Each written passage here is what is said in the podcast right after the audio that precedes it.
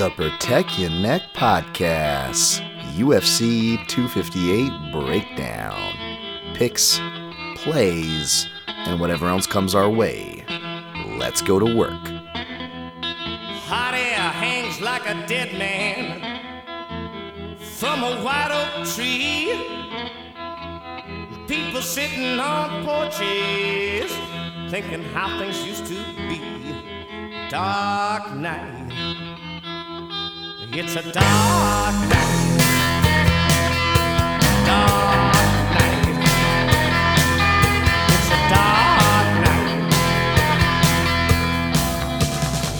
What is up, my friends? This is the Protect Your Neck Podcast, and I'm your host, Dan Tom.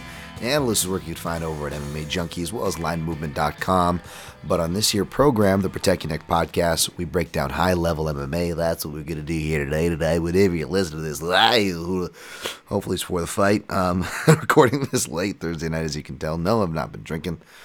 Uh, so you shall not be warned. Uh, but uh, on West Coast Pacific time, specifically in Las Vegas's backyard, the Apex's backyard, where UFC 258 will be going down, we will be breaking down heretofore. Uh, check the timestamps as per usual to see when the breakdown starts from top to bottom. And if you want to listen even less to me, which I don't blame you, you can go to the very end where I recap my picks and plays from top to bottom.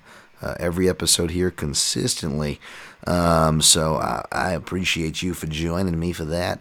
Uh, and we're going to recap. Uh, I don't want to say the washing, but it feels like a wash when you end the card bad, right? But either way, you know how it is. Good, bad, in between. I always recap them for you here. We'll do that quickly as possible for UFC Vegas 18. Going to give some shouts, some corrections, a listener question, which are always welcome, by the way, at the PYN podcast on all social platforms if you want to submit or just follow along. I won't pollute your feeds, and it really does help. Just like liking and subscribing to the video if you're listening on YouTube on the audio version. Appreciate that. Appreciate the new subscribers as well as the nice new comments. A lot of you guys are like, how does this channel only have this many subscribers or this many views? Uh, I don't know either. Well, I do know because I'm self deprecating Dan and I think I suck. But, you know, in fairness, maybe it should be a little more. Either way, if you feel the same way, thank you for sharing those thoughts first and foremost. But also, feel free to share and share it with others. That's how it gets it to grow. That is the best thing you can do without giving any money to the show. Uh, there are other ways to contribute, which we will get to the Amazon reads as well. And then, of course, it will be on to the breakdowns. First, just uh, to the shouts. Okay, you already got the new followers and follows and subs on the YouTube. Daniel Tom MMA to follow me there. Also, Dan Tom or at Dan Tom MMA. I'm the most active on Twitter for the listener questions, which we will get to here in one second. Um, Dan Albert, who I shouted out last week, I got his uh, address wrong. It's at typewriting DA, not DNA, DA at typewriting DA. You should follow him from the fight site as well as at Edward Gallo MMA. Also, shout out to Schwan Humes at Black Jordan Breen on Twitter, B L A K Jordan Breen on Twitter. Um, gonna get him on a top five show, long overdue. A wealth of resource for women's MMA, MMA in general. Um, just a, a, great online resource there. Um, wanted to give a shout out to him, my man Chase over there, who wrote me into some uh, Mighty Ducks D3 and D2 talk. Although uh, he was talking about hockey on the fundamental level, why it was maddening more. As Dan Tom, you know how I tend to side rail uh, conversations. I was talking more along the lines of, uh, you know, um, you know, perhaps some of the early inklings of Disney being uh, having some anti-Semitic roots before we knew, you know, from the Walt to Gina Carano spectrum there. Jesus Christ. Don't worry, I'm not going to get too much into that because, uh, well, I kind of will, I guess, because it kind of has to do with the one listener question I got. I'll try to keep it short and sweet, though. Um, I, am honest, as per usual, for better or worse, but I'm also not like a current events or uh, I try to get, you know, I don't want to say even political. That's not the right thing. But what Gina Carano did is fucking wrong. I don't care. I'm not trying to defend her. Uh, but the point is, uh, yeah, uh, you know, you know, D three, you know, had some anti-Semitism too. I mean, what was that? What was that old hockey guy's name? I mean, first of all, how do you like let a coach like, oh, DUI? Here's your here's your penalty. Like, go coach kids. Like, Jesus Christ, is that how Sandusky got his job? I mean, they would never do that these days. Like, you know, Coach Bombay, you know, here, here, you know, coach these kids, and then he teams up with this like questionable German guy with his thick German accent living in freaking Minnesota, right? Like, like, uh, like you know what I'm saying? Like, what, what, what's what's that guy's story? You know, like, uh, please don't mind me. I'm just a German here, sitting here giving out the skates. Uh, yeah, yeah, Hans. Uh, you're awful mean to Goldberg, aren't you? Is, what's the deal there? I don't know what you're talking about. Goldberg is fat and his curly hair has nothing to do with him being Jewish. I didn't say that, Hans. Uh, why are you so defensive on that? I don't know. Where were you again in World War II? I was not in Germany, I can tell you that. I was from Austria. No evil man was ever born in Austria. was that a Simpsons line? I don't know. Just saying, like, Han's suspicious, man. You know, I don't know about that. You know, and either way, um, wow, Dan, where are you going with this? I don't know. Either way, I apologize for ruining my man Chase's Mighty Ducks talk. If you too have uh, questionable, you know, Mighty Ducks uh, theories, feel free to pass them on to me at Dan Tom MMA. Um, overs only re- reads in a question really quick. Uh, speaking of anti-Semitism in Carano, his was about Stephen A. Smith. He goes, Dan, I've got a question. As at overs underscore only, I got his permission, so um, thank you for writing in. Anyone's welcome to. I will answer. Burgundy will read what's on the prompter, folks. Uh, Dan, I've got a question. Why is it so bad that Steven said he, and again, check the timestamps if you want to jump to the breakdowns, folks. Stephen A. Smith, he means, said that he doesn't like females getting punched in the face. That's not coming from some shitty place. Seems to be coming from, I don't want to see beautiful women getting hit in the head. I love MMA, best sport in the world. I'm just confused about how it's sexist and all that stuff. Would love to hear your feedback. Love the work you do. Uh, thanks for the compliment. Thank you for writing in. And um, although I don't, uh, I, don't like to think of myself as a overly of, offended. I try not to do that, even though I try to be more vocal about things these days. I try to pick and choose my spots. Um, even when I do have issues, I'm not trying to get anybody fired. I don't like Stephen A. Smith. I don't like his job. I don't like the style. That being said, do I want him fired? Like I don't give a shit about his employment status. I will say though, it does suck that he does have such a platform, and that was the thing with the Gina Carano thing is you can say whatever you want. These aren't freedom of speech things, folks. Stephen A. Smith can say whatever the hell he wants. However, when they have platforms, they have consequences, whether it's anti-Semitism or stupidity. Um, both suck, obviously, but uh, you know, obviously one is worse than the other because one did lose their job, deservedly so, I might add. But uh, not that I, again, not that that's my goal. I'm not like that person here. Um, however, uh, I will say that I don't blame anybody for thinking it is air quote sexist um, because uh, Stephen A. Smith has not generated a well of what do you call credit for himself, and in even within context, he still is ignorant. His message, in my opinion, is still ignorant. Uh, even by definition, that he is not a female. He doesn't know shit about combat sports, as seen by his mitt work. Um, but when you're in those positions and you're forced to talk, you are going to say something stupid, for better or worse. And that is his shtick, so he's going to say extra stupid shit. So I'm not the best person to probably defend him. So I already give a best uh, a good answer. So I apologize, Mr. Overs there. Um, but yeah, I'm not a fan of what Stephen A. Smith says in general, nor what he said about the females. Um, and especially being that not only does he have a big platform, but he shares a platform that's supposed to be promoting the UFC and the sport. So it's just, um, you know, he's really setting us back. You know, he's really setting us back. So, not a fan of that guy, not a fan of that style of journalism, um, not a fan of his message, and not going to defend him here, but I will answer your question. So, thank you. All right, um, moving on. Uh, we'll go to the Amazon read real quick. Um, people, if you want to support this podcast, it's free. Of course, we do. We'll get to the breakdowns. Break down all these fights for free for years now, top to bottom. All fights, all all cards, uh, some Bellator as well, analysis and odds, betting, all that fun stuff. Top five shows. Uh, interview shows, recaps, live event recaps, all that fun stuff. Hopefully, some more commentary. I want to do some live streaming stuff um, because I don't think I'll ever get commentary gigs. So the best I can maybe do is watch alongs, even though they'll probably be by myself. um, and it's hard though. Everyone and their mother does them, and it's cool. Uh, good on them. But uh, you know, Dan Tom wants to do some of that stuff too, so I may set something up for myself to do that in the future.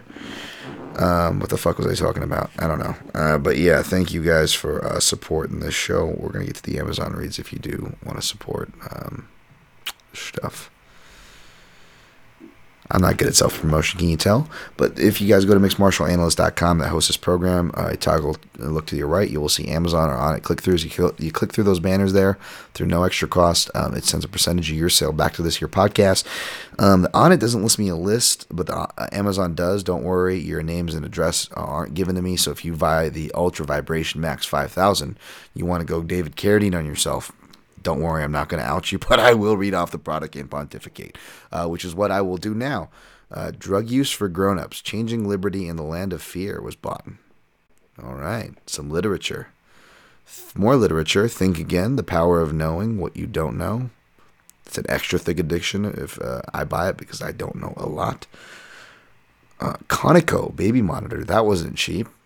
Mazel tov to you for, for the baby. Is that is that right? Do I still use Mazel Tov? Aaron, if you're listening, you can correct me on our preview show. Aaron Bronsteter's preview show, by the way. Follow him. Um, Xbox remote control wireless camo. What are y'all like hunting and playing Xbox at the same time? You, is it the pandemic era? Were we that desperate to uh, hide from our significant others? We are camouflaging our remotes. Just kidding. I'm a PlayStation guy myself, to be honest. That being said, all jokes, not hating. In fact, thank you for buying that through the click through. Every little helps a lot. Um, someone bought a charging cable, 10 feet, USB charger. Very cool. Ooh, this wasn't cheap. Dragon Ball GT box set. Um, GT, that. I can't remember what series. It's been so long. I remember there's the original Dragon Ball. Then it goes Dragon Ball Z, where Goku has a kid and like Piccolo molests him, right? And mm, Gohan, Mr. Piccolo. Damn, what version of Dragon Ball Z did you watch? Probably the Japanese one, folks. I don't know. I just remember Piccolo kidnapping Gohan's son, like declothing him. Just got really weird, and they bonded after that. It was like some some really Stockholm shit. Dan, let's not side. You already did the, the Mighty Duck shit, dude. You really gotta ruined another childhood favorite for people. Can you tell? Like this is why like every girlfriend I've ever had was like, well, I can't watch things with you, Dan. You ruin everything. Easy to believe, right? Someone bought a Pumi toilet bowl ring remover. Oh god, that's giving me flashbacks to when um I teased that reconstruction job part of it. I had to do a little bit of plumbing, changing toilet bowl rings. That was a shit job. Pardon the pun. Um Hulk Me 2 dryer vent cleaner kit. Hey man, you gotta you gotta get keep those lint dryers clean. Ooh, somebody bought Evil Dead 2 4K. I don't know if you need that in 4K, but I appreciate 4K and I appreciate 80s genre horror, especially some Evil Dead or um, Army of Darkness. As uh, I grew up perusing the blockbuster videos, you know, while Joe Silva was probably next to me trying to decide what UFCs to name. Shouts to that athletic article. Um, someone else bought a oh this is cool. Cold chilling records promo t-shirt. That's a that's a throwback classic hip-hop tee there label to that's awesome. Um, and that's it. Thank you for clicking on the amazon link clicking on the Onnit link. And uh, if you just want to donate straight up there actually is a paypal link at mixedmartialanalyst.com uh, either way, it's all free. You don't have to do it. And uh, some of you uh, hit that donation too much. Stop that. Y'all are way too kind. Thank you. Um, all right, that is done at 14. Let's jump to recap here. UFC. Excuse me.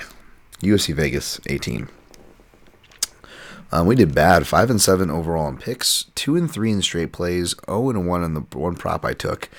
And the parlay piece was good, but the parlay I teased and told you not to go on. Hopefully you didn't because it definitely failed. Um, but I, I, stupidly took a, a, small stab on it because I needed some chalk.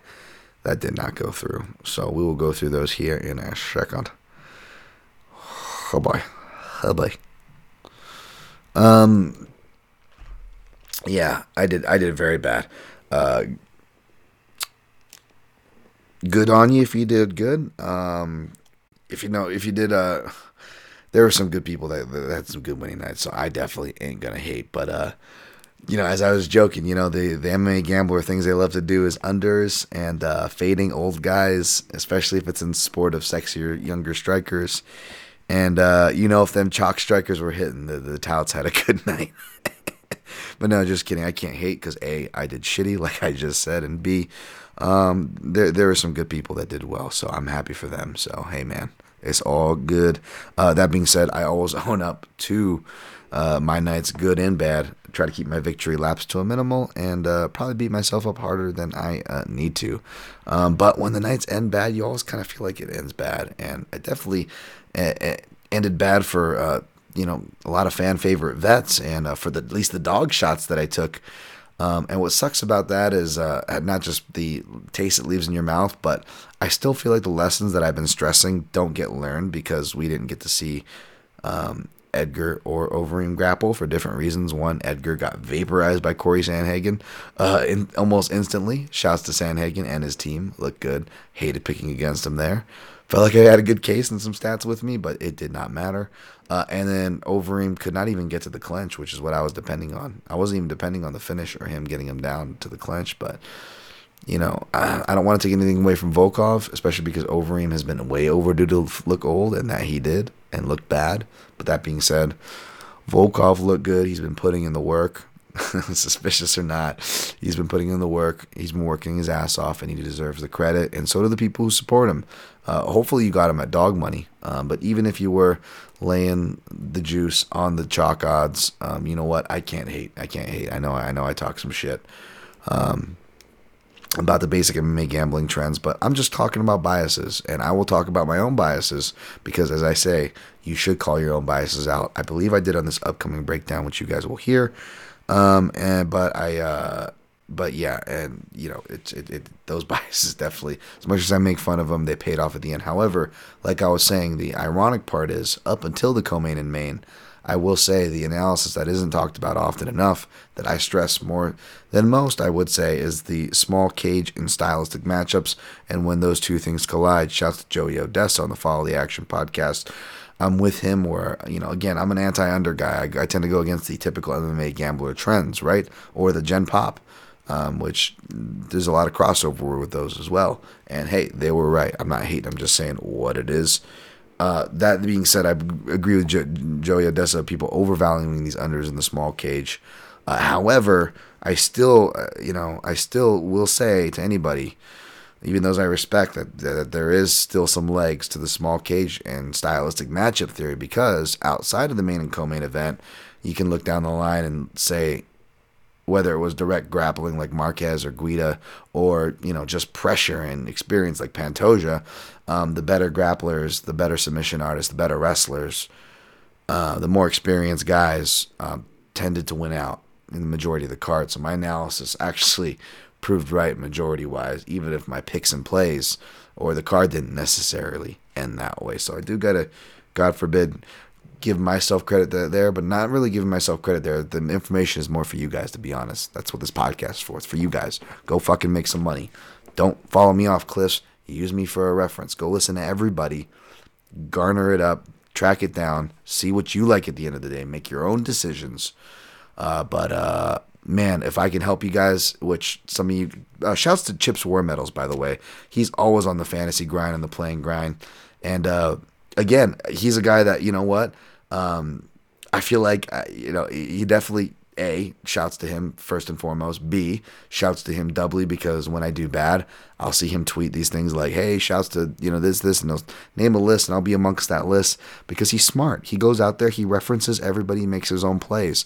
So even though I lose to know that I still help people, fuck yeah, that's what this podcast is for, baby. And uh, even though I tend to see these tweets uh, on my losing nights, which tells me that Chips usually uh, maybe uh, tends to go uh, against my against what I go against more than uh, he goes with me, it doesn't matter, man. Like that shit makes me feel good. You don't have to fall me off the cliff. I don't ask you to. Um, y'all keep doing you. I just hope that you get some use out of the show. Clay Guida defeated Michael Johnson. I was on the wrong end of that one too, pick wise. But again, I told you guys that was my avoid. That was my one avoid for a reason. Um, good on you if you're on Guida. Uh, you ended up paying off for you on that end, but man, you can't trust Johnson, and his speed looks to have been gone. It's that's disturbing. Pantoja cashed. He was the only. Uh, again, I took all dog. I had to put uh, one chalk play on each account because I didn't have any chalk the way I structure my things. I do need some chalk to play. Both those failed. Uh, technically, there was some chalk with Pantoja because he opened at minus 130, but again, sexy strikers. Uh, that, that that MMA betting money came in, I should be thanking it because it gave me Pantoja for near even. So that was like technically the other non plus money thing I cashed, but again, the value there was just too much. So uh, I got at least in one of my accounts, I got Dariush as a dog, and I cashed that. Not only that, it was again, not anybody can pick these fights, folks. It's 50 50. That's why I don't victory lap too much when I do get it wrong or when I do get it right. It's because it's 50 50 at the end of the day. However, like many analysts, I do respect, and the game that many analysts like us play is that we like to hope that the analysis at least holds through because again right or wrong at least we are feeding you good analysis you can reference off of right or perhaps learn off of and um, it was uh, Dariush's ability to counter and the wrestling, which I emphasized. And uh, what do you know? Dariush can wrestle. And uh, I, I, said it here, but hey, who's listening? Hopefully you are for the for the good ones, right? Um, Danilo Marques defeated Mike Rodriguez.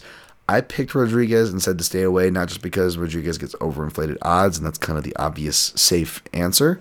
But uh, full disclosure, I think I fucked up on this one because I would have picked Marques and played it and I will admit I sprinkled on him on sub.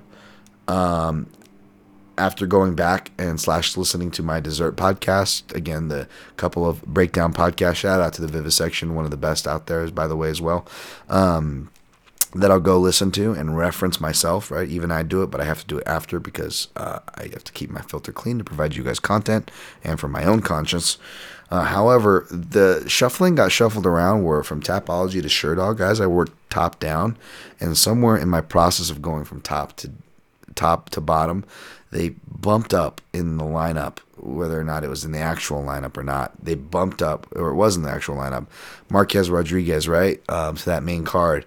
So when I got to the bottom of the card and I was ready to record podcast, I'm like, wow, it's weird. It's earlier than I should record the podcast. Fuck it, let's record it. People are waiting. I didn't realize till I came across this fight that I didn't do my tape on it, and I probably would have ended up on the Marques side.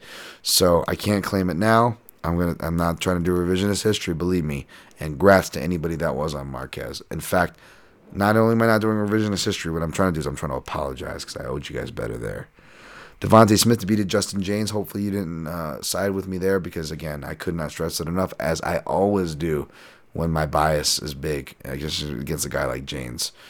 Um, boy, if I knew Jaynes was gonna cast out so much, why why'd I have to go with him early back in sparring rounds? Like, why couldn't I have gone with this guy late? You know?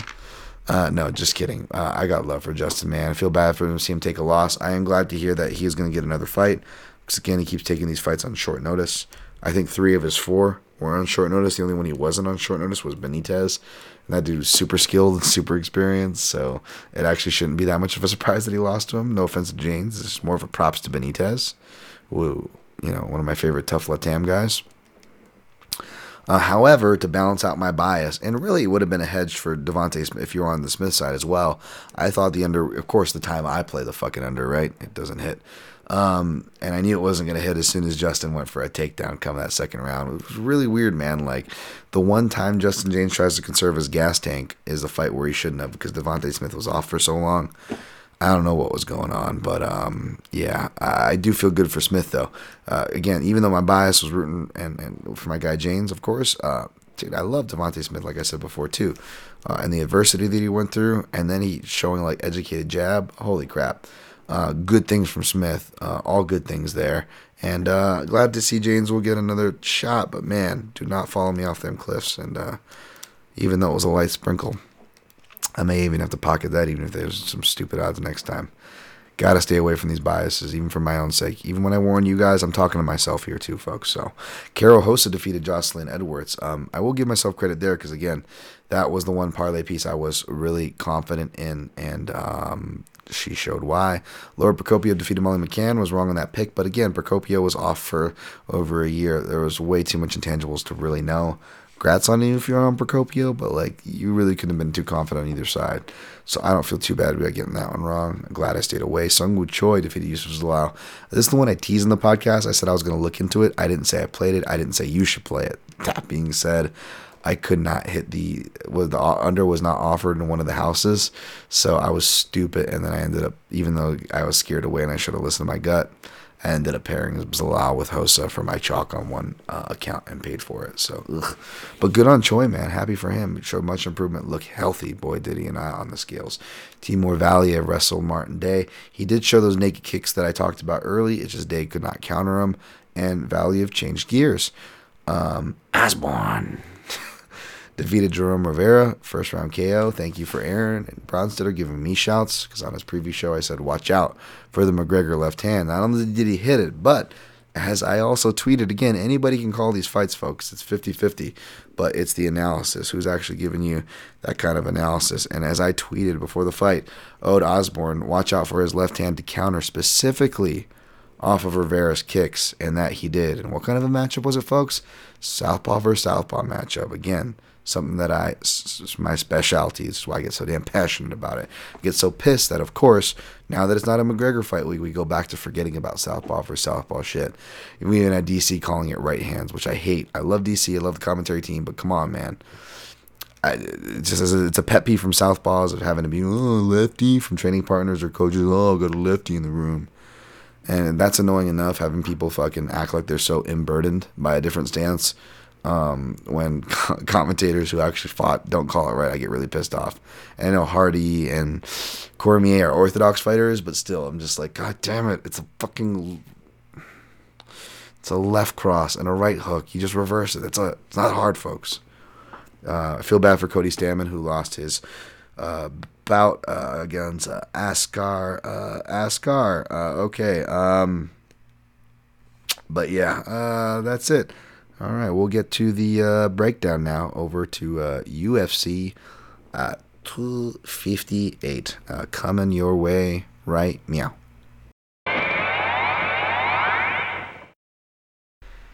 Yeah, through that, let's jump over to UFC 258. We're going to go from top to bottom. Uh, of course, I got the in-depth breakdown on the main event. Kamaru Usman minus 275. Comeback on the challenger. Gilbert Durinho. Uh, shout out to Bronsteter. Loves that one. Dude, I don't know. My voice always fucking sucks. Um, I may or may not have gotten choked too hard. No, not a David Carradine style choking, by the way. Jesus, Dan, autoerotic fixation jokes, really? Can we get to the breakdown? Um, but yeah, my, my voice is always gone when it's time for the, the breakdown, uh, breakdowns. But of course, I got this uh, main event in depth uh, where I talk more about their games. Um, and, and a lot of the stuff I'm going to talk about here, of course, uh, but uh, over there in written uh, with some stats as well as a video breakdown package for you, as per usual. MMA Junkie with the assist from Abby Subban. Thank you, Abby. Um, and of course, we talked about some of these angles as well on the Line Movement MMA betting show. Um, shouts to the Line Movement guys over there. Uh, yeah, I I'm taking Usman. I came in leaning toward Burns, and the inklings that I get as far as what we're trying to figure out who got the best to who in training, I'm guessing Burns got the better of him, and Burns, let's just say, is the more confident guy. Uh, my read, my inkling, based on their interviews, um, and me putting my pieces together. That being said, it's all conjecture. It's all speculation. Don't listen to me. Don't listen to anybody who says they know, unless they actually do know and are from that camp, folks. Um, and even then, you never know. You know, uh, I remember being so confident that Mike Pyle was going to kick Matt Brown's ass because Matt Brown, immortal, like fresh off Tough Seven, him and Amir Sadollah some other people were training at Extreme Couture in the heyday, and they came over there, and Mike Pyle and Jay Hieron just fucking hazed everybody that came through, man. Those were the dudes. Um, And unfortunately, when they got into the octagon, it just didn't work out for either of those guys.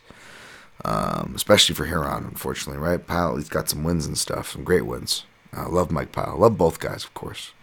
Not trying to pick, but just, you know, Pyle's always brought up for that gym fighter, you know, because it didn't always translate. And sure enough, you know, big winning streak. He's on Fox, and he's just uh, his last kind of run just gets derailed by Matt Brown. And I love Matt Brown, you know. Um, no hate toward him, but it was just like, oh, it sucked, right?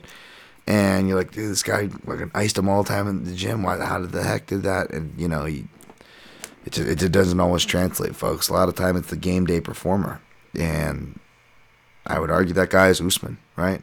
He overperformed in college in wrestling. He's overperformed throughout his MMA career. You know, uh, what is he? Uh, fucking seventeen and one overall. I mean, um, so, uh, and it's weird though. That being said, like, and you know, I don't want to fucking Dana White it. I hate, you know, people like, oh, fucking, I fought as a pro, or like, ugh. or like, uh, you know, I don't want to give too much on this because some people I really like do this, but even like talking about jujitsu's fights, I'm like, just say matches.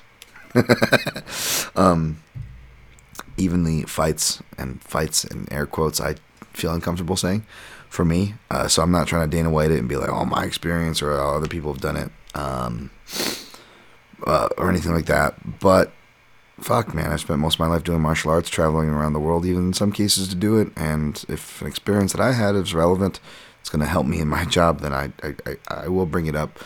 Um, but uh, I will only say this because a shout out to my man Kevin Sanders. He actually was in the la- he dropped in uh, old Kempo Karate fellow black belt of mine dropped in the last live chat we did when we were recapping the last pay per view with Spencer Kite on the YouTube channel.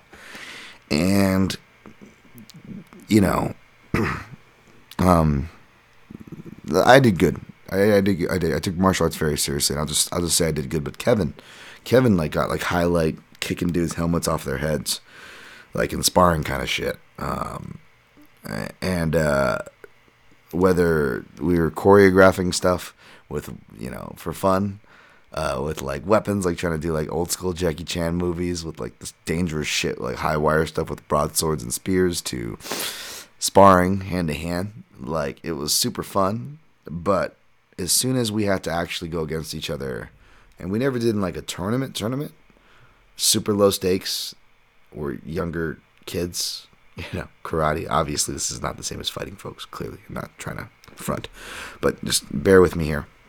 Um, but we would do the in class sparring, and you just you know kind of do a tournament style. Everyone would f- watch you, and whenever me and Kevin got paired up, it was the most boring fucking matches. We would stare at each other because the psychology of prior information, whether we realized it was at play, whether they or pros realize when it's at play or not, it does exist. How much, it, case by case, like everything, right? But in my experiences and from what I've seen, maybe not exactly like a me and Kevin scenario, but conservativeness I've noticed is not all that common in all these iterations from mine to more importantly what um, I've observed from the actual pros and the actual fighters, right? Which is not me, folks. Again, I'm not, I'm not don't get, I'm not getting it twisted. Neither should you. Um, but what I am saying here, I believe, is relevant in that weird shit happens and not the kind of shit that neither guy is usually known for when two training partners who are very familiar with each other have to face off, much less when it's high stakes, professional fighting, prize fighting for gold, world titles, egos, all that shit. You know, weird stuff can happen. So I would be careful about either side. Um, part of me hopes I'm wrong and hope Burns wins. So, in that sense, if you're betting on Burns, the underdog here, I don't blame you for one. In fact, part of me is rooting for you. Um, but I'm going to pick Usman for a five round decision in the clinch. Again, you could make the argument, which is not, not why I picked Burns against Woodley. There's obvious reasons why many of us picked against Woodley, right? But Burns was like in this matchup, technically, though not as big of a margin, clearly the more varied and more potent fighter, arguably on the feet, definitely on the floor, right? A small cage generally generates uh, more action, more finishes, right? That's the that's the theory, the general theory, the general statistique.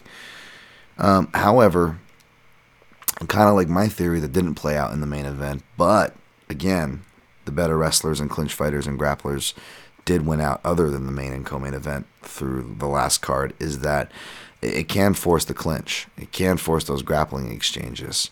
And Kamaru Usman just lives and dies by the clinch. And we're making fun of the foot stomps and the shoulder shrugs, but he's doing things at all levels. You know what reminds me of? Well, it, it, just like Jon Jones tweeted, if you guys rewatched that or remember from the live viewing, um, and Jon Jones, he was spot on, man. You know, say what you will, the guy was spot on.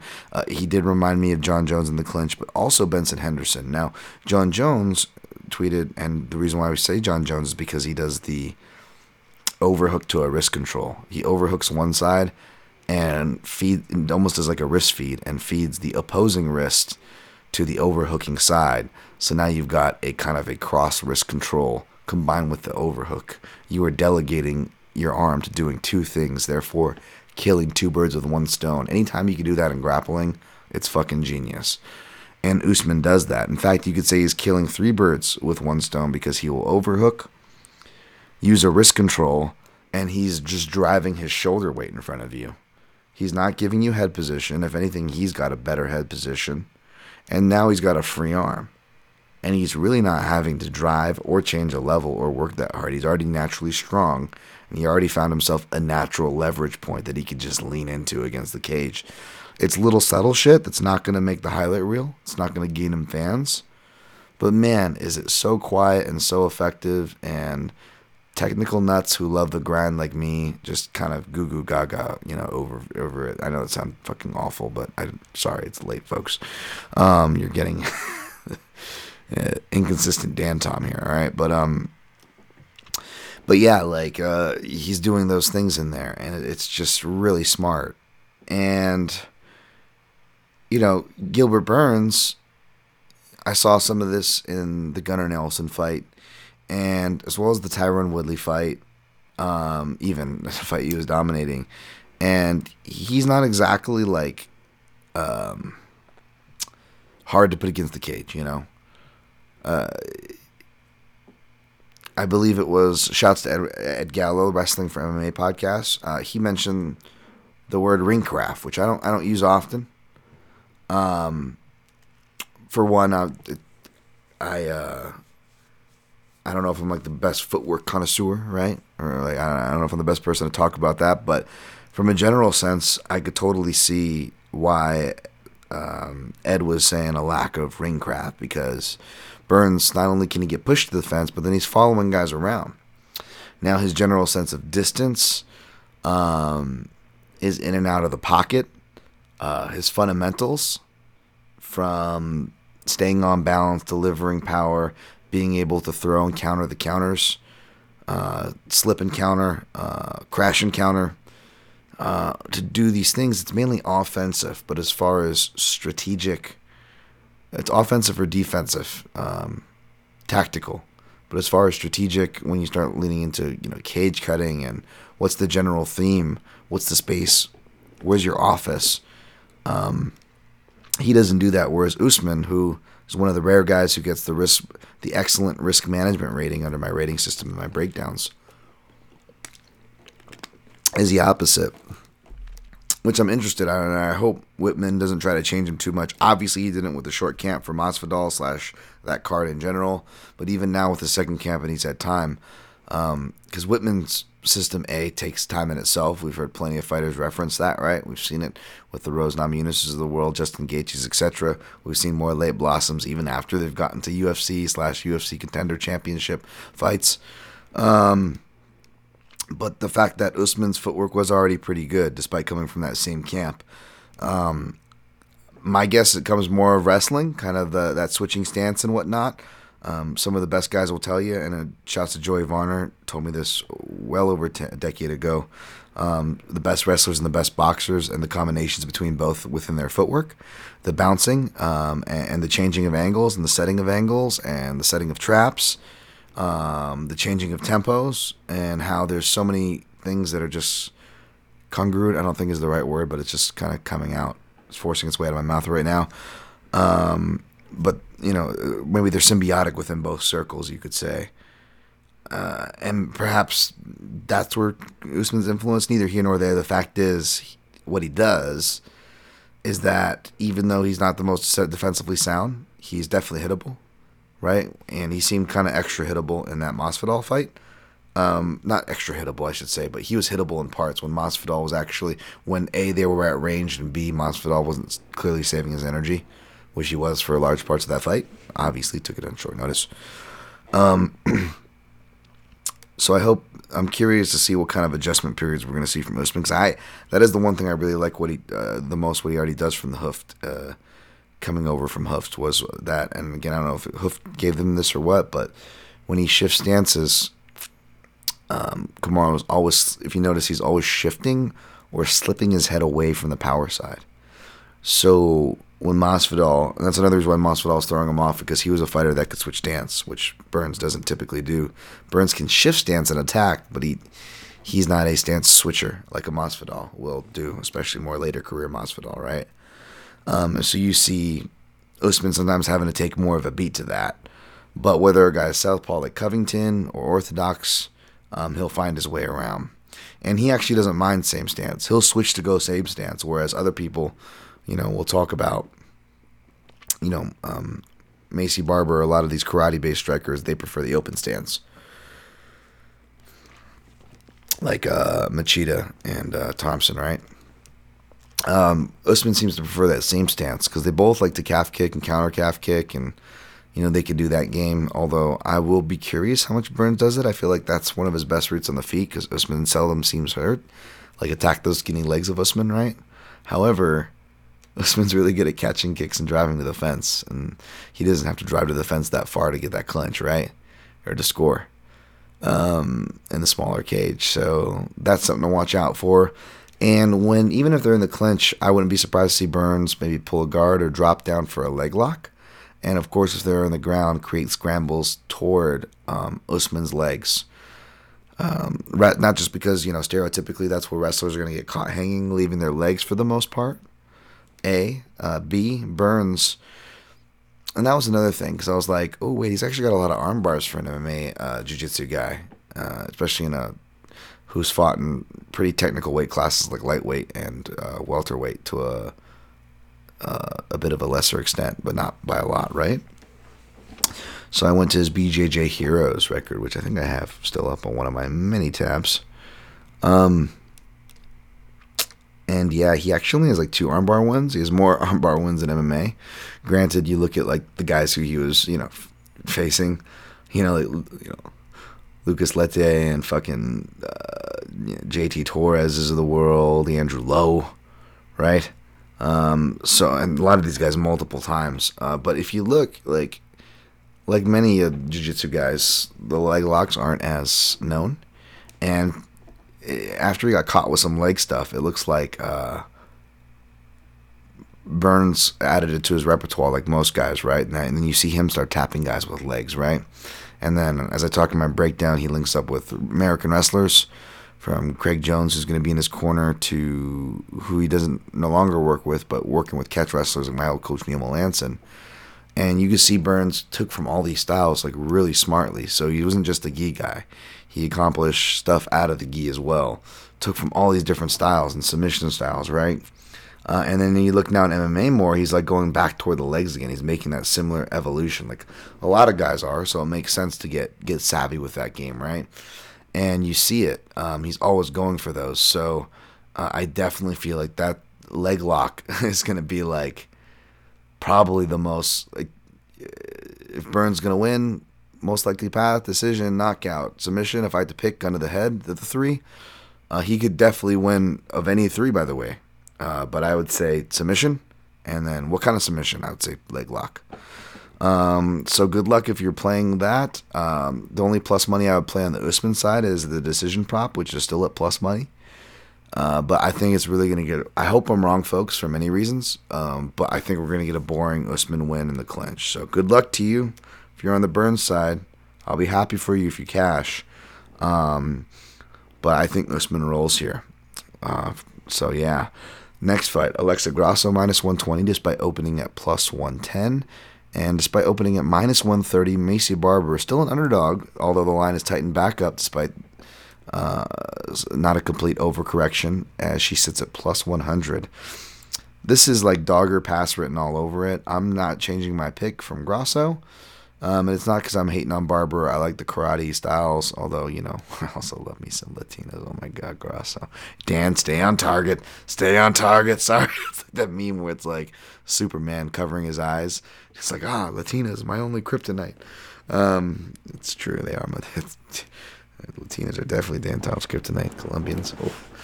Um, Jesus, Dan. All right, all right. Stay on target. Uh, she's she's girls from Mexico. That, I love. All right, Dan. Um, no, I um, yeah, I don't know. I, I feel like it didn't matter the way you open this line. This this fight should be tight and was gonna the line's gonna bounce. Um, I almost want to stay away because it just feels like everyone's like hard on one side or the other, which I always hate those fights, and they usually make for some unfair victory lapping, and this fight may make for some pissed off people because I think it's gonna be close, folks. I think it's going the distance, and I think it's gonna be close. Um, so I have not played any money on this because I missed the dog boat on Grasso, and I don't want to lay money on chalk because Grasso gets hit with a lot of left hands. Um, and granted, it's I think she's going to be facing some southpaw left hands, but that's Barber's best shot. Um, that being said, if she can survive those left hands in the first round, which again, strawweight slash flyweight slash female slash tough Mexicans, I would say the percentages are in are in her favor. Not saying she's going to win, but I would say the percentages are in her favor to survive. And I think she could just pull away down the stretch in rounds two and three, um, especially with Barbara's ego and, and not sounding like she really learned the lessons maybe she should have by not crediting the loss. Take the L. A lot of people ain't taking the L, right? Uh, this year from top down.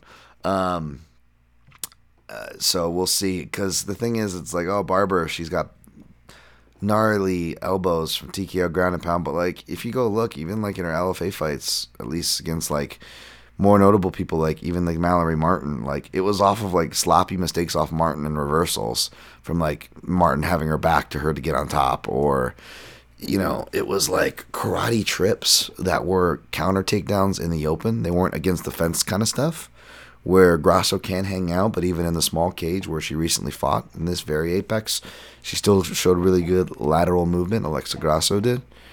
Um, but you know, as we saw, man, Kim touched her up in that first round. Um, and Grasso can you know get off to that a bit of a slow start, so that first round is going to be tough. That being said, I think it's only a standing threat in comparison to the takedown threat. Um, Grasso you know, I don't know how much wrestler she's working with when she says she's worked with wrestling, but her scrambling has gotten better. Her takedown defense still lacks. She's still a little too willing to go for submissions, but let's be honest, she should have got that decision if it wasn't for, you know, inc- not just incompetent judges, because that kind of is a, you could brushstroke that for anywhere, but inexperienced judges when we get to these uh, more inexperienced markets. That was in Mexico City. Crazy night all around there, right, folks? Um, Remember that one fucking referee they had? It looks like he was stealing people's souls. He had the long hair. Anyways, um, but yeah, like uh, Grasso should have won that based off damage and submissions, even against an experienced, really good wrestler and grappler like Carla Esparza. Um, so you know that impressed me even in a quote unquote split decision defeat. Um, and I don't even think I was on Grasso, so I'm not like speaking out of like sour grapes or whatever you want to call it, like just for calling what I saw. Um, whereas Barbara's got to come back from you know a big layoff. She's not fought in the pandemic era, and I still haven't seen her hit like competent takedowns from the clinch, which I think is what she's gonna need to do. So um, I think Grasso can break away and will be the more active girl in the clinch. Um, can she still get lit up there? Uh, she could if she stays there too long, but I really think Barber's going to have to work to keep her there, much less get her down. Um, and even if she gets her down, I don't know if, like, yeah, she's got good ground and pound, but will that go against her, against an aggressive submission artist? She postures for an elbow and gets triangle leveraged on. You know what I'm saying? Um, I don't know. Uh, I, I, you know, I, I feel like this fight, you know, is probably going to go long. Um, the over is way too juiced to touch, so it's kind of like an under pass, a dogger pass. but I don't think the under is gonna hit. And at least who the dog is now, I'm not on them. I'm on. I'm not on either. But uh, at least who the dog is now, I'm not. I don't. I don't uh, like him enough stylistically. So I'm gonna take Grasso. More experience, toughness, more volume, more active in all positions. Um, doesn't get um, mentally broken, you, you, know, and has only been stopped by phenom level Tatiana Suarez, who looks like a damn bantamweight in there, she's a beast, uh, and has all the wrestling that um, Barber doesn't. Also, something I didn't mention on the Line MMA betting show is that I did mention that the, what worries me here, another reason why I don't want to back Grasso at even playable chalk, is because um, not just the left hand, but southpaw. I think Barber's going to fight southpaw and there's no southpaws in her camp, and like we saw with Aldana, and we haven't seen uh what do you call um, Grasso fight any southpaws from Invicta to UFC career. She hasn't fought any. That was the same with Aldana, and when she finally did, she looked terrible. I mean, talk about ring craft. She was just following all the wrong sides, right? It was terrible. Um, was just chasing, obviously trying to get to the outside foot, making it obvious as day. So it's like, you know, does that Lobos camp? Can they not train against southpaws? That's war- that could be worrisome. So that's keeping me away from playing Grasso. So even though I'm not on the dog or the under or any of these things, like good luck if that's that's that's that's your side here. I, I I'm gonna go Grasso by decision. And even though I just threw shade and suspect on Grasso's camp, one thing I didn't say in the Line MMA betting show is that Barber is not with Roufusport, and I don't like that. I especially don't like that she said she needed better like training um and i think it was with the interview with aaron bronsteter and wanted to go with and she's always been with izzy martinez i guess but like and that guy's a wrestling guy who's worked with like Jon jones yair the pettis brothers for short periods of the time and um i don't know you could be a nice guy but like he's apparently the guy that like is credited for like trying to party with Jon jones and one of the yes men leading him in the wrong way. Let's just say i've gotten like Malki, what like, who are just I've gotten Jon Jones vibes from him, Malki Kawa, just anybody who's like I kind of suspected to be douchey and has proven it tenfold. Um, I get those vibes from that Izzy Martinez guy, and the other person she's working with instead of Duke is that troubles me is who she's substituting for striking, which is Mike Valle, and I, this guy could be the nicest guy in the world. I feel bad, but like whether it's Yair versus Frankie, um, Juliana Pena, I mean even when she's won, her striking doesn't look great. Um, if it, when fighters are working with that guy, it's like almost an auto fade for me. Um, I've I've been saying it for years now, and I'm pretty much right most of the time. and I, am not trying to hate on the guy. I, I don't. I'm, just for me, like again, just seeing Yair's fucking flashy striking from only one side when he was doing that shit when he would never use his fucking left hand. It was all right or left kicks and right hands. It's like the same shit. Um, and like every for like years, every pad work video I could find the guys doing, it's fucking impractical. It's like stupid spin shit. Like Taekwondo black belt, Kempo karate black belt. Speaking, I love spin shit by the way. It just it looks like the most impractical stuff. Um, so I saw that and I was like, oh boy, this is all right. I do not like the corner she's coming in with either. So uh, give me Grasso here. All right, next fight. Uh, I'll try to blow through these rest of these pretty fast. Kelvin Gastelum minus 230. Ian Heinisch plus 190. This is on my fight to avoid, man. Um, Gastelum's young. Uh, you know, it, it's definitely worrisome. You know, we were talking about some of the intangibles and, you know, the flags and stuff. Um, I was speaking with Dan Levy on the Line MMA betting show about that, and I don't disagree with any of those, but and I even borrowed some of Dan's theory of this is that as if they're young, the good thing about if they're young, Gastelum's 29, is they have time to work through these things. So I warn anybody, you know, uh, you know, fading Gastelum just to fade Gastelum here. That being said, Heinisch, it, I still don't believe, I still don't get how Heinisch won that Cesar Ferreira fight. That really blows me away. It, it's still his best win, in my opinion, when you look back and look at his record. And, like, there's just no way he should have won that fight going to Brazil on short notice like that but he is like one of those dudes who's an overachiever. So um, that alone scares me away. Although he didn't uh, finish his camp at Extreme Couture, I think he's you know working a bit with Factory X, um, which I like Factory X. That's his normal camp there that he'll commute to and from. But I believe he's been on a, like a camp or a farm in Wisconsin or some shit, um, and commuting down to Factory X back and forth. So I don't know what his training's been like, but uh, if he's with Factory X, that's that's good for me. That being said, I'm gonna pick Gastelum here. Heinisch is two and two against Southpaws, three and two if you want to give him that contender series win against that dude who was like 0 and two in contender series fights.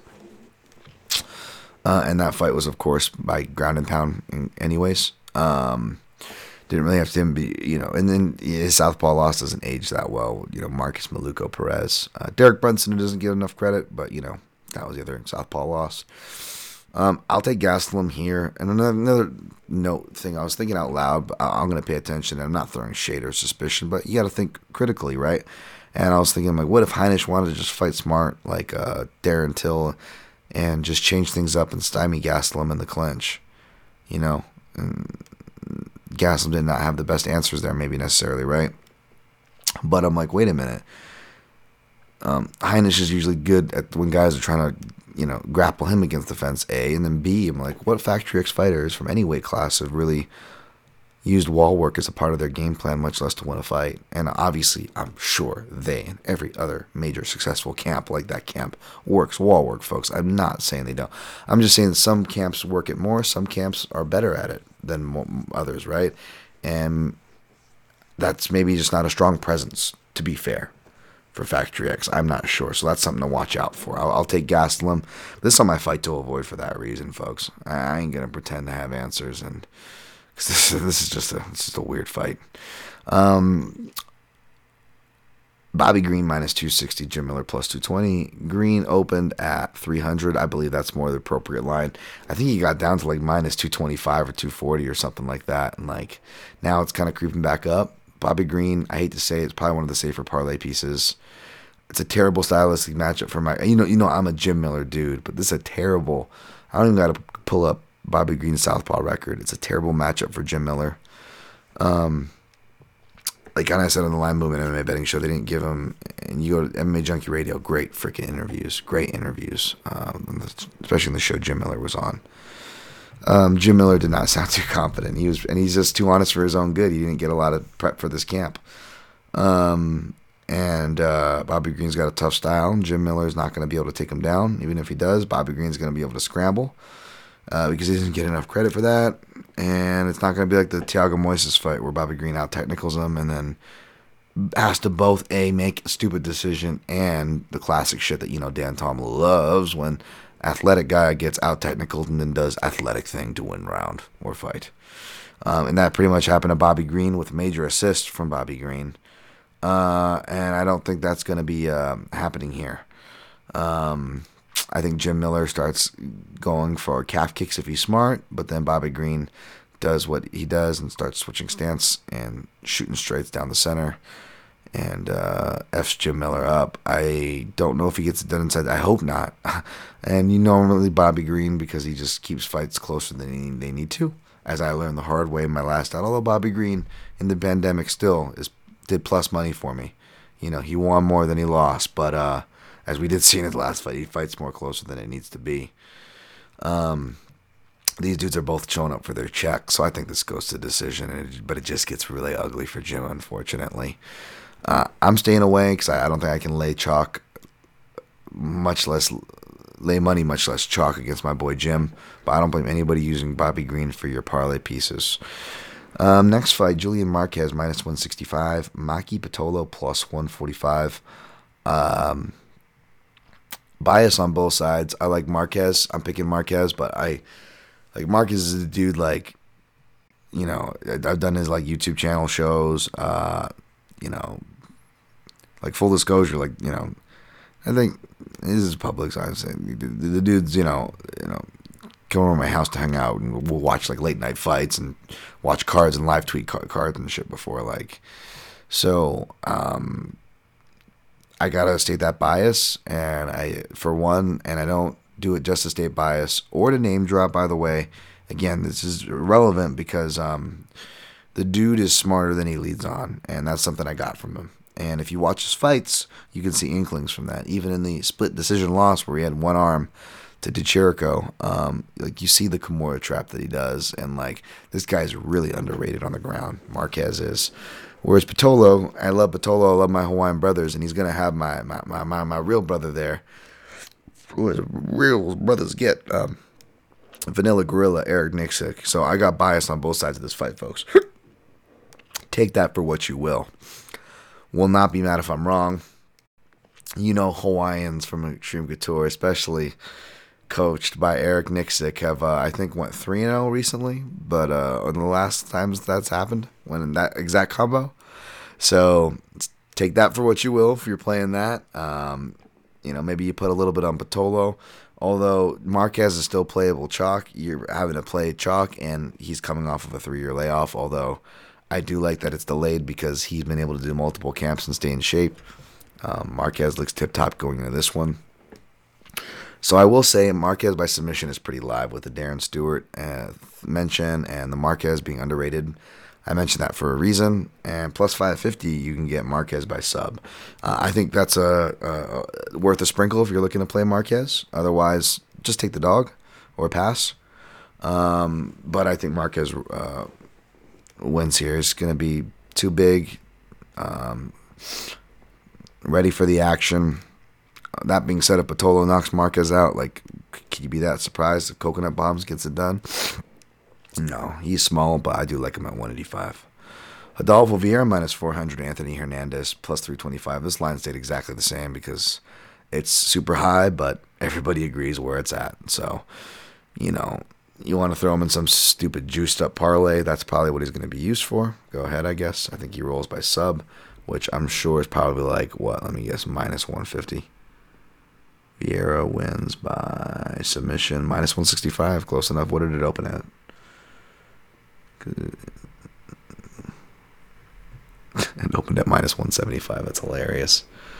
Okay. Um, yeah. No offense to Fluffy Hernandez, but uh, I got Vieira's black belt over his blue belt. Um, Belal Muhammad minus 470. Dhiego Lima plus 375. Um, I think uh, Belal rolls here, but like for the price, um, I'm not touching it. Again, that's going to be in the juiced up parlays that people will be playing. I'm sure. Um, Dhiego Lima, by the way, trained with. Oh, we'll get to who he trained with. Um, that'll come in handy. Mallory Martin minus 145, Polyana Viana plus 125.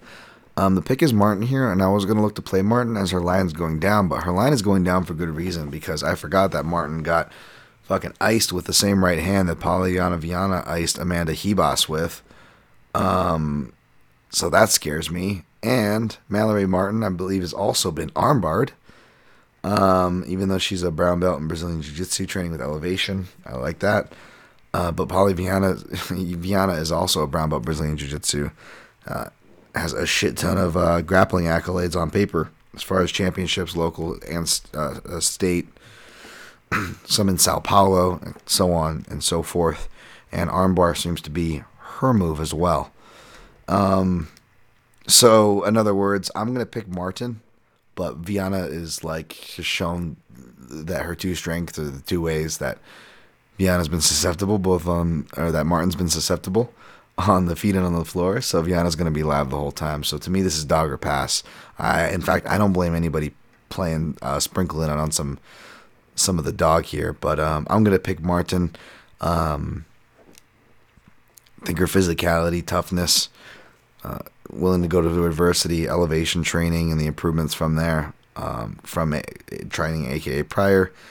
Um, I'll take that, but yeah, not confident. That's um, that's on my avoid list. In fact, for me, doesn't mean you. Again, I don't blame you for sprinkling on the dog if you are. Chris Gutierrez is minus 135. Andre Ewell plus 115. Um, this opened. On. Minus 190. So I could play him now and beat the line. However, I'm going to wait to see if this goes under minus 135 to play. And I left it off my play sheet that I'm writing up now for line movement because even though I expressed interest, as I said, I'd be watching the line movement, and I am interested, and I am watching the line movement, like I said, on the line movement MMA betting show. Not going back on my word. However, going back on my words that I give you guys, hey man, even, you know, I joke that, you know, I call it my biases, and you got to call it your biases. You know, you should. But like honestly, like uh, I gotta really call mine out if I really say it right. And um, Andre probably th- thinks I hate him because I always pick against him. But again, like the Montel Jacksons, who can see why I faded him successfully uh, for gassing, or Sean O'Malley's, you can see why I faded him successfully for injuries. When you get these tall guys cutting to these lower weight classes, I just hear stopwatch because there's not a lot of time. It's not good for them. Um, and Andre is always gassing out. Now he's improved a bit. He's improved his takedown defense, his grappling. He's doing these. He's putting the work in, but he's going to be 34. It's bantamweight, already a big bantamweight. I don't know how much better the gassing is going to get. Chris Gutierrez looks older, but is I think technically younger, much more experience. Um, it's hard, you know. He didn't fight Renan Barão, but you know, was that Renan Barão that Andre Ewell fought? You know, and he barely won that, right? The corpse of Renan Barão. Um, you guys know my feelings on that Martinez fight. Just the fact that you can be double over and run away and get a round scored for you. Like for those of us who've actually like even not even the fought, like even if you sparred and hit a guy with a liver shot and you just watch their face change and you watch their body kind of crumple, oh my god, it's better than fucking sex. I swear. Holy shit. Um but anyways, I don't have a problem with uh, Ewell winning the Irwin Rivera fight. I actually scored it for him, I believe. So again, I'm not hating on Ewell here. I think I picked him in that fight. See, I didn't always pick against Ewell. Picked him last fight. Um, but yeah, I don't know if I like him here. I think he gets kicked apart. Um, I know it's orthodox southpaw, but like Gutierrez can switch stances, and so could Ewell. So he's gonna have leg kick looks, and he's gonna have body looks all day. Um, you know, again Martinez, who I already thought beat him clearly in my book, um, comes from the same camp, same training partner, Southpaw, right? Good training partner to have. So uh, I think Chris Gutierrez is going to be very prepped. Um, even though he got to draw Durden better than people give credit for. I know that didn't age well because he lost to Jimmy Flick by the crazy flying sub. But uh, if you look at the actual like wrestling and counter wrestling stuff, which I know he's not gonna have to worry about here, like Gutierrez does some really technical stuff, and he is getting better. Um, other parts of his game, you know, so that's that's something you want to see.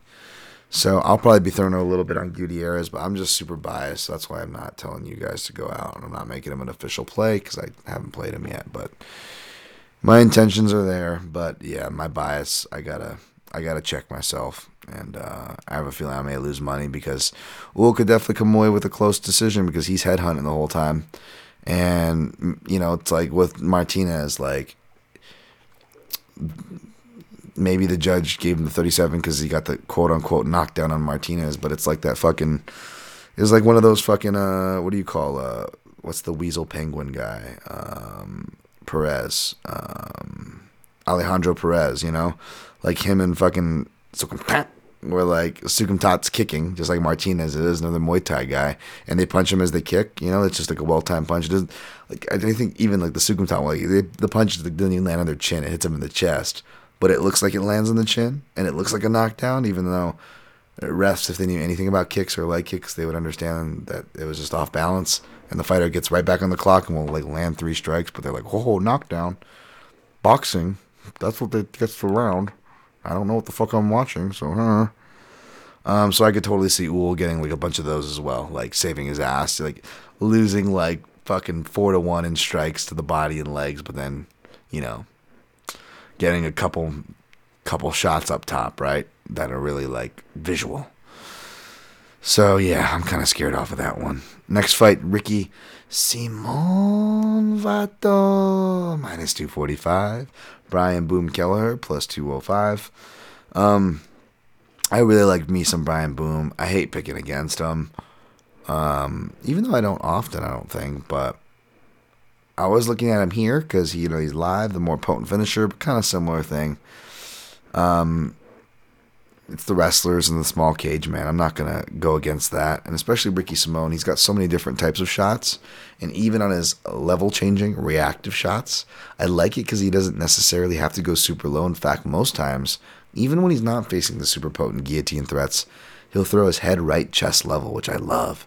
It's just that money spot, you know, to like really to really take off of the strike zones and not put yourself in like direct knee territory or direct guillotine territory, driving your head right in the chest. You know, Chael would, speaking, you know, he trained with Chael, right? Go figure. But Chael would really emphasize that when he would do his power doubles, right? When he would just blast through guys, blast doubles and run through. Um, there's a lot of that in Simone. Simone, that though. Um, he also is really good about clearing the legs to the other side. So in case someone is trying to grab a guillotine, and I keep emphasizing on guillotine because that's definitely Kelleher's best move. Um, it's what keeps guys away, and and and and in fact, Kelleher is usually the one that's shooting on wrestlers. Uh, although those stats can be deceiving, like he gets a rest, he gets a takedown on Stamen, but that was like Stamen, crazy circumstances, early pandemics. Stamann lost his brother. It was at 45. That was at the very end of the round. Stamann already looked like he was giving up position. Slash was going for a guillotine, so he gave the takedown. I mean, you gotta uh, watch the fight to understand context. You can't you can't just go off these stats, right? Um, so in other words, I definitely don't see him taking um, Simone down. We've seen Simone dictate wrestling against good wrestlers like Rob. Uh, we've seen him deny guys like Yahya, right, when he wants to play that game and strike. And we've seen him mix it in with with, with guys as well uh, who have decent submissions, but he, like like Borg, but just uh, you know who are good submission guys and really good scramblers. And he still outdoes them, right? Um, so for me, it's more he can get subbed, but I think he's got to get rocked first. You know, he's got to get stung, which he can. You know, we saw him get stung by a counter right hands against Vets and Anderson Dos Santos and Urijah Faber. Uh, Vel- Keller actually definitely hitting toward that vet territory, but um, what you notice, and the commentary picks up on this, is that he does his best work going forward. Not only that, but there's not a lot of counters that um, Keller um, shows, especially the kinds that like I'm looking for for a guy like Simone. Um, does he have them? Of course he does. Does he have checks? Of course he does. Will he throw them? Of course he will. Could he hit him? Of course he can. Um, but but it's not a consistent part of his game.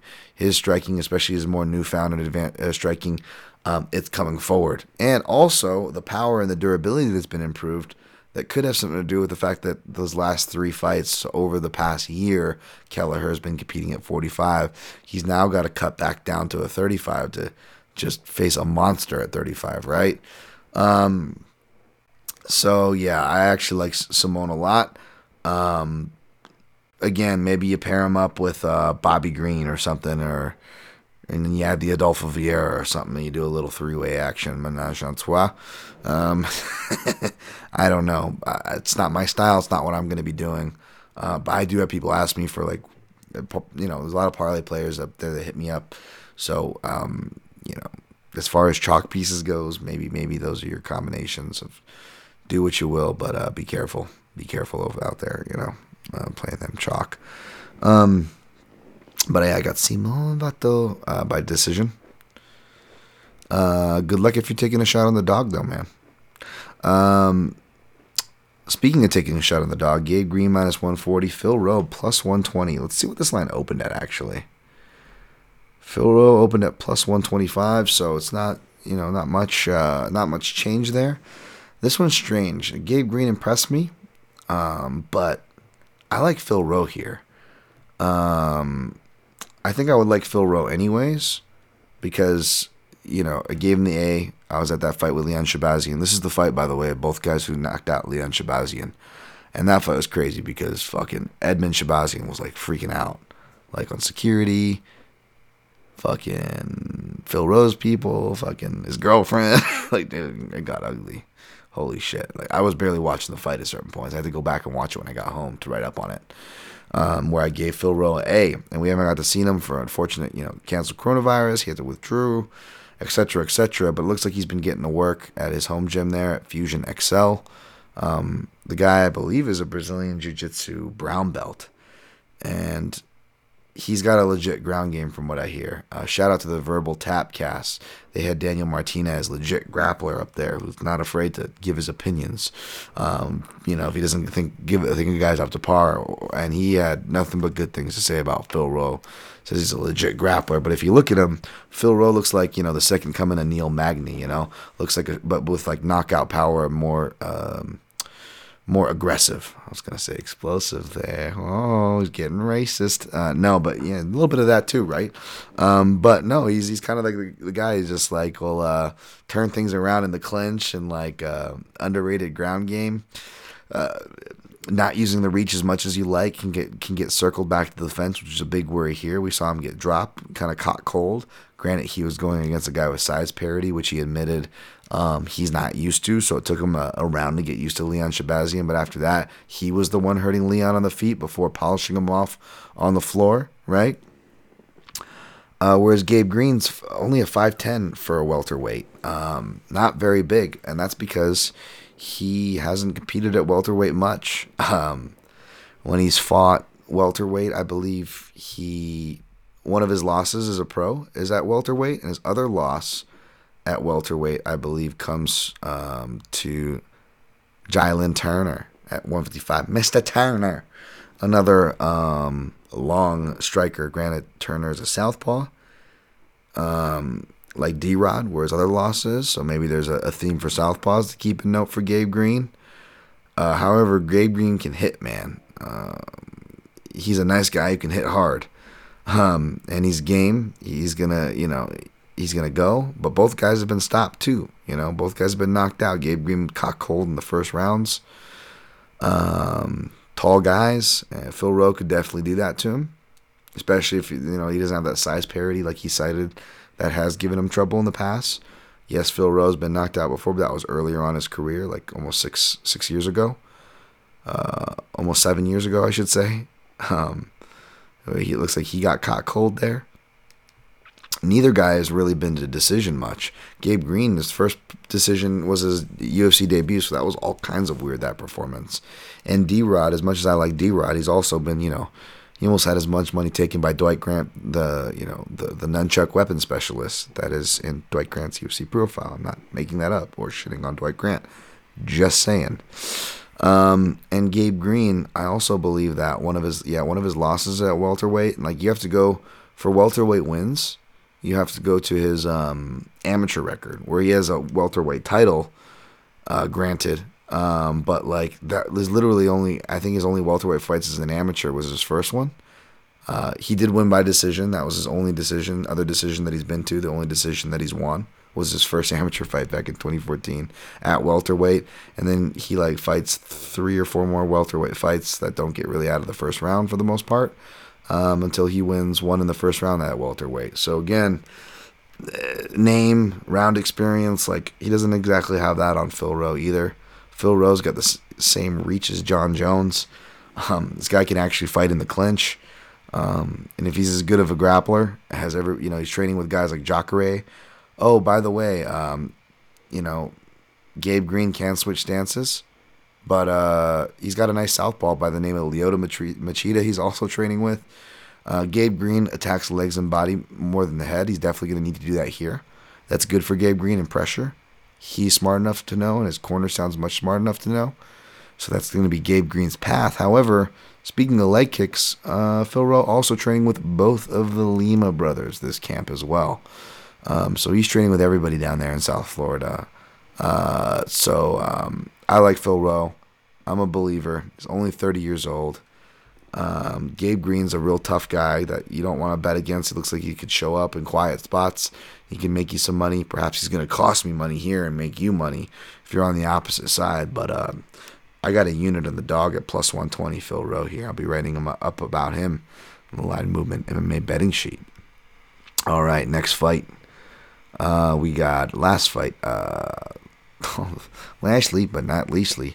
Um, Miranda Maverick plus 135. I don't have a clever Top Gun reference, and uh, not gonna not gonna rip the aforementioned verbal tapcast. I think Kevin had a good one. Versus uh, Gillian Robertson plus 115. Gillian Robertson, uh, you guys know I'm a big fan of Gillian Robertson. She's I like her style, honestly, I do as a martial artist, and then she's got a great personality. Although she's she she definitely has like a uh, girl auditioning for a rap video and porno vibes all over it. And Jesus, Dad, you're really out on yourself. Stay on target. Stay on target. Uh, but uh, Yeah, I also do love me some some some uh, some Gillian Robertson. Jesus Christ, Dan. All right, stick to the breakdown.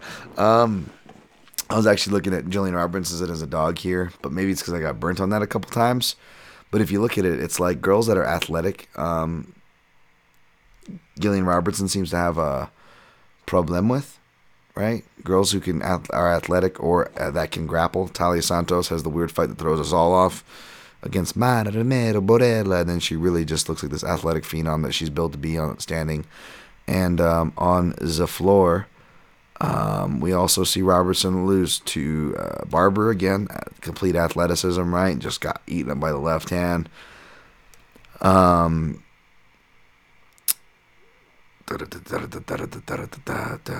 sorry. um, she lost to Calvillo again, grappler. Brenda Silva, grappler, athlete. Uh, so girls that can grapple as good or better than her, or are as or better an athlete than her, are problems. That seems to be the clear delineating factor when looking down her resume. That is Gillian Robertson. And Miranda Maverick, who is a rank below her as a brown belt, um, looks all the legit for it. Top control, bottom. She can hit like her arm bars that she hits, and you know I was looking at, looking at her arm bars because that is the way that uh, um, Gillian Robertson has fallen. As I say that, I'm trying to think if I got something wrong on the previous matchup. I'm sorry, I gotta look something up. Did Mallory Martin get on board? Did I make that up? No, she got rear naked choked. My bad. Wow. Uh, scratch that earlier note on the armbar for Polyana Viana. That being said, I still feel like Viana's alive. Um, the analysis hasn't changed. The armbar reference was bad. Sorry. Um, but uh, yeah, uh, Maverick, um, her armbar, she's got a bunch of them as an amateur and as a pro.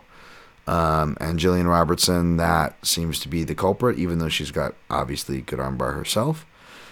So um, I also think Miranda Maverick, Maverick not as the creative wrestler, but a good enough wrestler and very strong. She's I think she's a more stronger and athletic girl. Um, so uh, I don't see like a big scrambling or wrestling advantage for Robertson, despite she does the cool half guard stuff that I like. And furthermore, I mean, as much as I like Robertson, she's really inconsistent. Whereas Maverick, she had like some eye issues or whatever, like where like she could have lost her vision permanently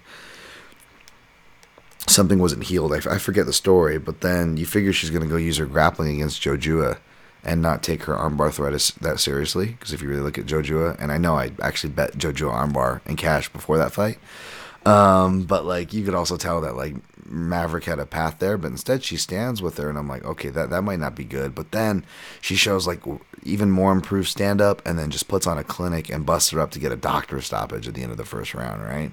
So I'm like, okay, she's definitely got a standing advantage over Robertson. I could see why she was open as a favorite, and in fact, I think she was open at a near two to one favorite.